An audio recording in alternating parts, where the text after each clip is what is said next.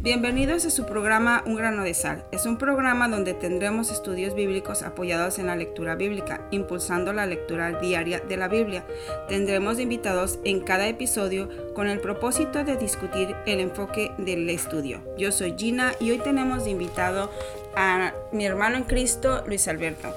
Además de que Luis Alberto es mi hermano en Cristo, también es mi esposo. Llevamos ya más de 26 años de casados y te damos la bienvenida hoy al programa. Gracias por aceptar la invitación y qué bueno que estás aquí. Gracias por invitarme a compartir un poco de la palabra de Dios. Hoy vamos a desarrollar un tema que se llama la obediencia. Y el programa de hoy lo vamos a desenvolver hablando de cómo educamos a nuestros hijos. Y normalmente la primera enseñanza que le damos a nuestros hijos es la obediencia. Normalmente siempre usamos el ir a tirar la basura y buscamos un depósito y le enseñamos dónde está el bote de basura que hemos seleccionado para ir a tirar la basura. Y le enseñamos eh, que ahí se debe de tirar y que este y empezamos a hacer juegos con ellos y lo, lo hacemos de una manera muy amena para que ellos aprendan lo que es la obediencia. A medida que van creciendo los niños, pues les vamos agregando más obligaciones para que ellos vayan desarrollando más esa habilidad o esa actitud nueva que deben de aprender en, como vida personal en cada persona. Y de esta manera empezamos con los niños desde temprana edad.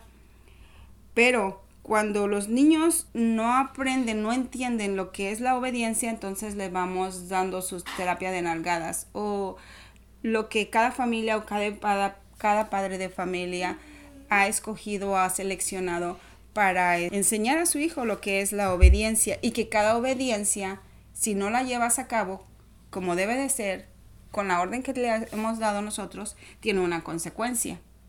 Y es ahí donde entra la terapia de nalgadas o lo que nosotros hayamos decidido.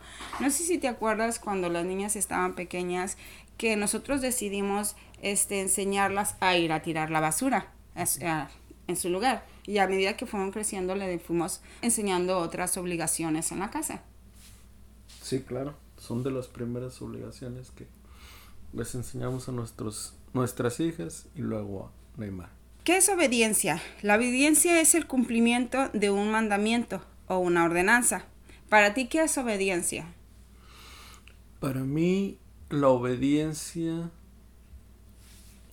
es obedecer cuando te están dando una orden, ya sea en el trabajo, en las actividades diarias, o cuando tú alabas a Dios él normalmente en la Biblia siempre te da ordenanzas que tú debes de seguir. ¿Cuál crees que sea la verdadera importancia que marca la obediencia en la vida de un niño? La obediencia en un niño marca la diferencia en ser un niño obediente o no ser un niño obediente. Si el niño te obedece en una simple ordenanza que le haces, entonces el niño te está demostrando que va a ser cada vez mejor en las órdenes que tú le vayas dando. Sí.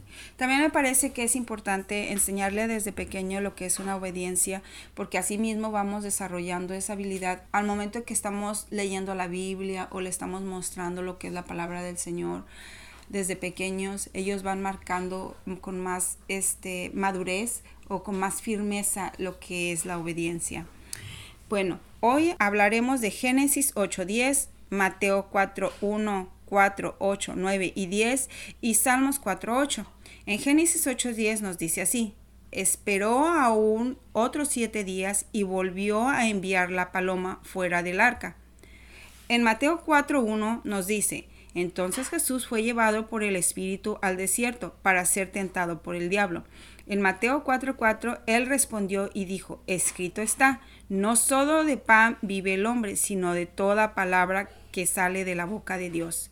En Mateo 4:8 nos dice, otra vez le llevó el diablo a un monte muy alto y le mostró todas las reinos del mundo y la, y la gloria de ellos. En Mateo 4:9 y le dijo, todo esto te daré si postraro me adorares. En Mateo 4:10, entonces Jesús le dijo, vete, Satanás, porque escrito está, al Señor tu Dios adorarás y a Él solo servirás. En Salmos 4:8 nos dice así, en paz me acostaré y asimismo dormiré, porque solo tú, Jehová, me haces vivir confiado. El primer tema que vamos a desarrollar se llama la obediencia de Noé. En Génesis 8:10 lo dice así, esperó aún otros siete días y volvió a enviar la paloma fuera del arca. Si recordamos un poco acerca del arca de Noé y su historia, Noé fue un hijo obediente para el Señor. Dios lo seleccionó, ya que Noé vio que era un hombre justo y recto, y con Dios caminó Noé. ¿No te parece que eso fue un punto muy importante para que Dios seleccionara a Noé? Claro, porque cuando Dios mandó el diluvio, todos los, los, los hijos de, de Adán, los hijos de, de las primeras primera creación que hizo Dios se había corrompido y por eso Dios seleccionó a, a Noé para poder volver a tener otra nueva creación.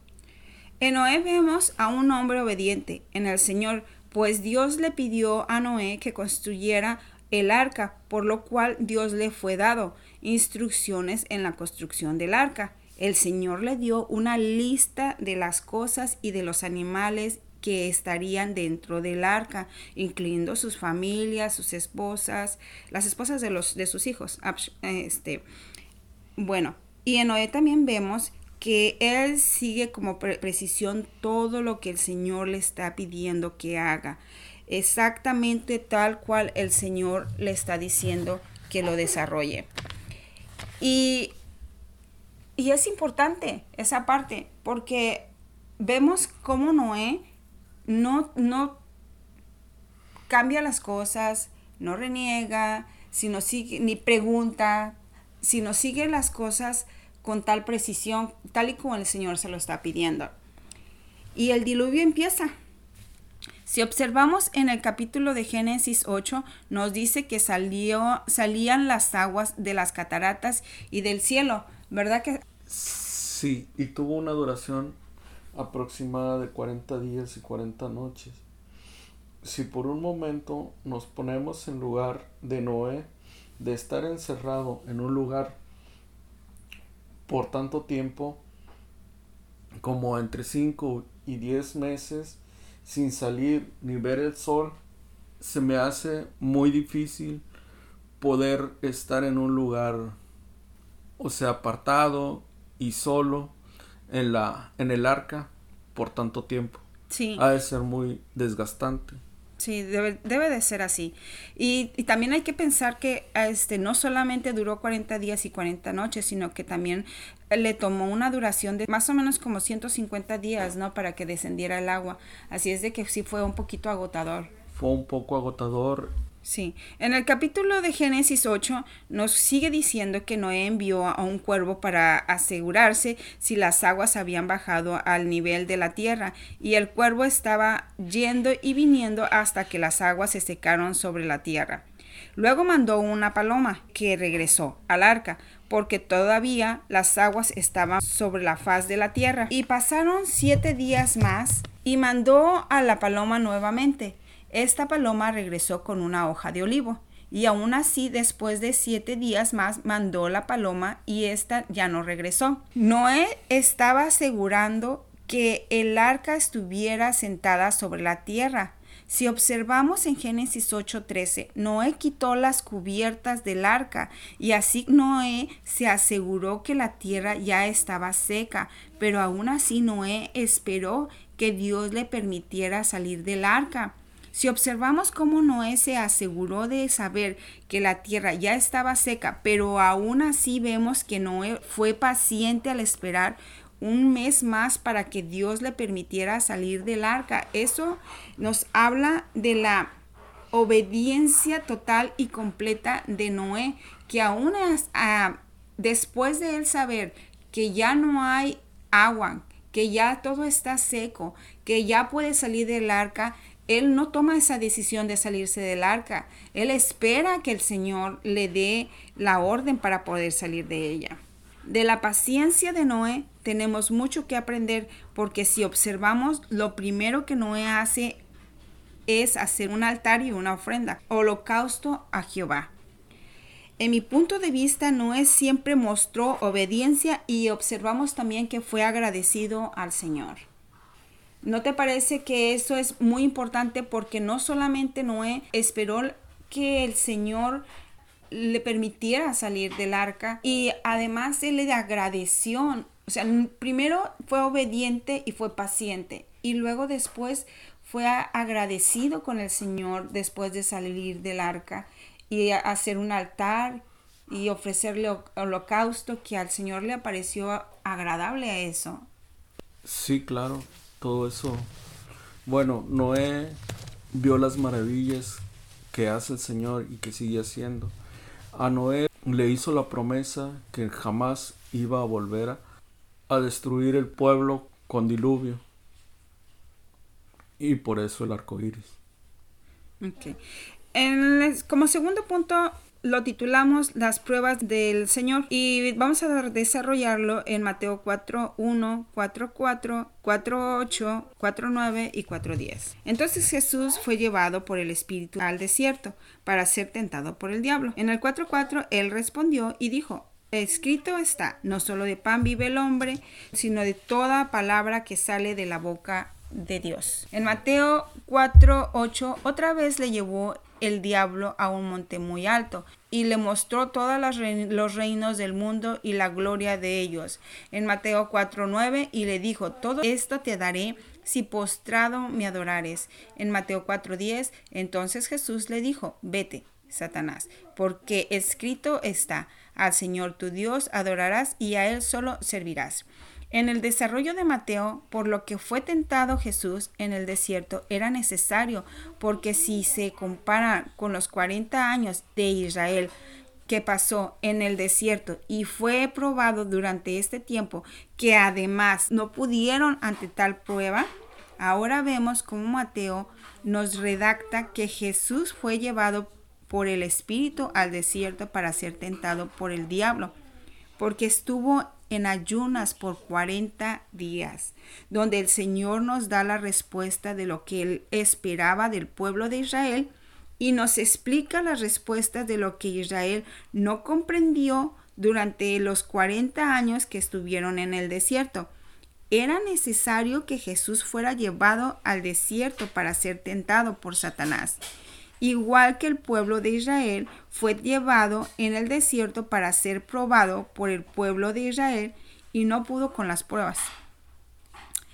Es difícil a veces cuando el Señor nos pone pruebas y nosotros no podemos. No sabemos cómo desarrollar esa prueba porque no tenemos esa capacidad, especialmente en el pueblo de, Israel que venía de salir de Egipto. ¿De esclavitud? Y, y de, sí, y de esclavitud y de no saber tomar tal vez las decisiones o tal vez eran como presionados y obligados que no, no tenían esa serenidad o esa tranquilidad en sus vidas espirituales y eso tal vez pudo ser que les, les impulsara a fallar más, ¿no crees? Bueno, de hecho, las maravillas que hizo Dios para sacarlo de tierra de Egipto fueron demasiadas, como cuando abrió el mar rojo y pasaron ellos en seco, y debieron ellos creer más en la majestad de Dios. Pero en Mateo encontramos las respuestas de los mensajes que les dio a Israel y no le entendieron cuando estuvieron en el desierto. Israel no fue tentado como Jesús estuvo tentado en el desierto. Israel fue probado, solamente fue probado para ver la obediencia y la confianza que debían de haber tenido en el Señor. En Jesús vemos que Él sí fue obediente y resistió la tentación del diablo. En Mateo 3:15 nos dice que era necesario tal tentación para el cumplimiento de la justicia, pues el plan era crear un nuevo Israel espiritual. Para eso el Señor nos dio la Biblia, para que creamos espiritualmente a diario, porque no solo, no solo comemos una vez al día, sino comemos hasta tres veces al día. ¿Cuántas más tenemos que alimentarnos de la palabra del Señor, que es la, el alimento espiritual que tenemos? Es la capacidad que el Señor y el don que el Señor nos da a través de de su oración, de la palabra del Señor. Si observamos, Jesús fue tentado porque él había estado pasando por 40 días sin comer, por lo que vemos en Mateo 4.2 tenía hambre, que el diablo aprovechó el momento que Jesús estaba pasando. Vemos también cómo Jesús nos da la enseñanza y nos da la respuesta a la, a la tentación, porque Jesús nos muestra que es más importante mostrar su humildad y la obediencia ante el Señor, pues esta fue la razón por la que el, el Espíritu lo había llevado al desierto, que el hecho de tener hambre y pecar por, por la desobediencia a su Padre Celestial, como lo había hecho Israel cuando estuvo en el desierto. Si observamos bien, Jesús nos dio una gran enseñanza. Él podía y tenía el poder, la capacidad para quebrantar la prueba, pero el propósito era que el Señor nos estaba mostrando un paso de obediencia. Primero, no solo el de pan vive el hombre, sino de toda palabra que sale de la boca de Dios. Y segundo, al Señor tu Dios adorarás y a Él solo servirás. ¿No te parece que eso fue una gran enseñanza, fue un gran punto? El Señor nos está diciendo qué esperaba de la prueba, a quién tenían que glorificar, a quién tenían que alabar, cuál era el verdadero propósito de ser obedientes. No lo que Israel, por más que el el Señor le decía, Moisés, ve y diles, y ve y diles. El pueblo no entendía y no entendía y nunca lo entendió. Nunca lo entendió. Por más que le, decía de una manera, les mandaba mensajes de otra, ellos no, no sabían, no comprendieron que solo tenían que amar y glorificar, adorar al Señor. Era su propósito, un propósito de obediencia no un propósito de, estar renegando y renegando. ¿No te parece? Sí, claro. Este, a Dios lo debemos de, de, obedecer. El primer mandamiento es amarás a Dios sobre todas las cosas. ¿Qué consecuencia podrías tener al no ser obediente? Simplemente, al no ser obediente, las consecuencias es desobediencia si no eres obediente. Si, lo, si desobedeces, puede que tú batalles más. Si tú te guías en el Señor, Dios te va a dar las, te va a abrir puertas en todo lo que hagas. Pero tú tienes de que clamar a Dios y pedirle las necesidades que tú necesites en ese momento. ¿Cuál, cuál crees que haya sido la parte, la consecuencia de Israel? ¿Cuál te parece que, que fue su consecuencia por no tener esa obediencia al Señor? Su consecuencia fue la muerte porque Dios no los dejó ver la tierra prometida, donde fluía miel y leche. Sí. Ok. Como punto número tres, lo titulamos Confianza en el Señor. Y vamos a observar Salmos 4. Y nos dice así, en paz me acostaré y asimismo dormiré, porque solo tú Jehová me haces vivir confiado. En Salmos 4 fue escrito por David, y fue escrito con toda la intención de acompañarlo con un instrumento de cuerdas. Esta pudo haber sido una arpa. David era una gran poeta y un gran escritor. Amaba a Dios en gran manera, especialmente si lo comparamos con nosotros. Él tenía toda la confianza en el Señor, que aunque estuviera en medio de, de la peor prueba, Dios siempre lo liberaría. De David aprendemos Primero, amar al Señor, pasara lo que pasara. Pues vemos cómo David pasó por las peores pruebas, pero esto no le hizo cambiar la fidelidad del Señor que David sentía en su corazón por el Señor.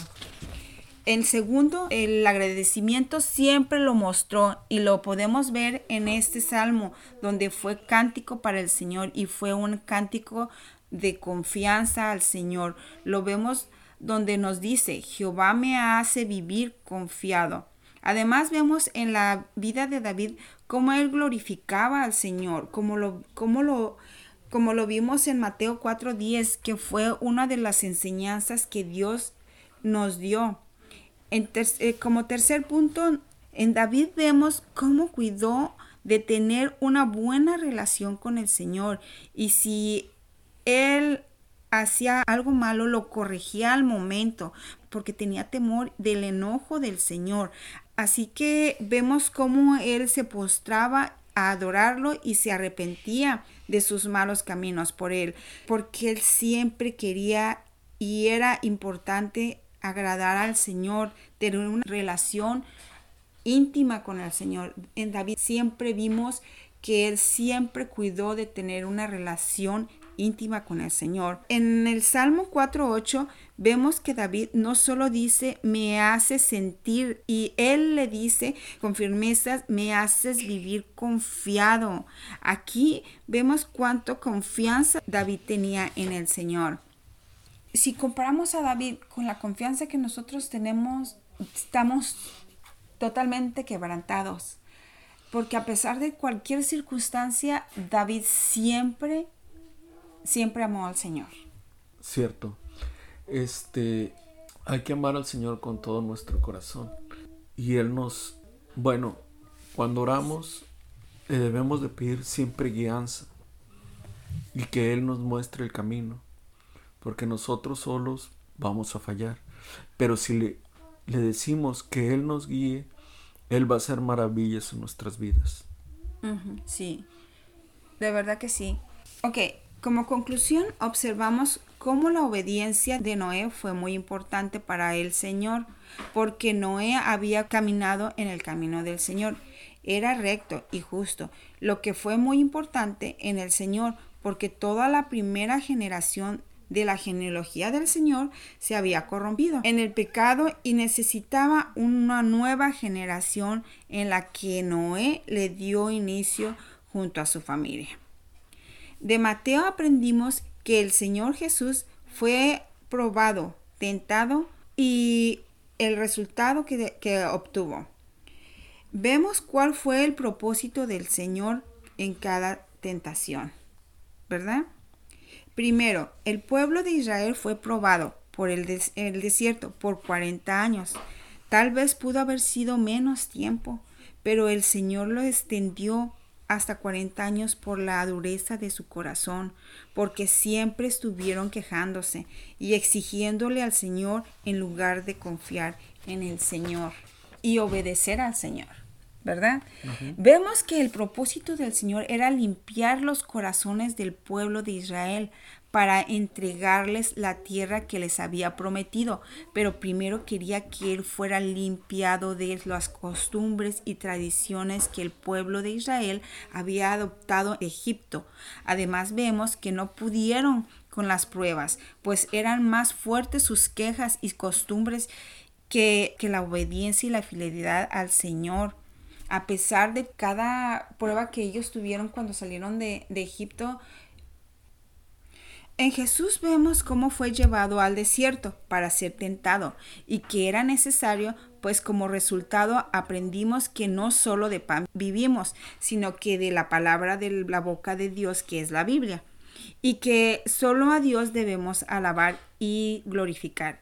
Vimos que era necesario porque el propósito de Jesús fue reconstruir un nuevo pueblo de Israel, libre de pecados y de obediencia. Tal vez lo que ahora nosotros estamos pasando también sea una prueba como la que pasó el pueblo del Señor. Ahora que nosotros somos parte del pueblo del Señor, tenemos que ser obedientes, limpiarnos cada día, ser llenos de la, del poder del Espíritu Santo, para dejarnos guiar por el Señor, para no estar quejándonos, porque ¿hacia dónde nos llevan tales pruebas? A Israel lo llevaba, sabemos que lo llevaba a una tierra prometida, ¿A dónde nos va a llevar a nosotros si somos obedientes al Señor? A Israel lo pasó por 40 años y pudieron ser menos tiempo. A nosotros cuántos tiempo nos va a llevar para darnos esas promesas que ahora el Señor nos está dando. A nosotros nos dice Cristo que si somos salvos, que vamos a tener vida eterna Si cada día alabáramos al Señor, ahora tendremos todas las palabras del Señor que es la Biblia, para que podamos resistir de cualquier tentación y, y poderla soportar, porque el Señor nos da todas las armas que necesitamos usar ah, para solo a Dios glorificar. De Salmos 4 aprendimos cómo David tiene toda la confianza en el Señor él siente la paz para dormir con la tranquilidad y la confianza que el Señor lo hacía sentir, confiado de que todo estaría bien en su amanecer. Vemos cómo David pasara lo que pasara, ¿cuánto tendremos nosotros que aprender de David viendo nuestras pruebas, nuestras cargas, nuestras luchas, viendo que el pueblo de Israel no pudo, viendo cómo David nos está diciendo, tal vez decía él, yo no puedo tampoco, pero yo no me quito de la mano del Señor, yo me yo lo glorifico, yo lo alabo, yo le pido perdón, yo si me tengo que hincar, yo me hinco, si yo tengo que hacer que él era capaz de todo por glorificar al Señor. Era importante para él. ¿Cuánto más importante debe de ser para nosotros ahora, en nuestras luchas de cada día?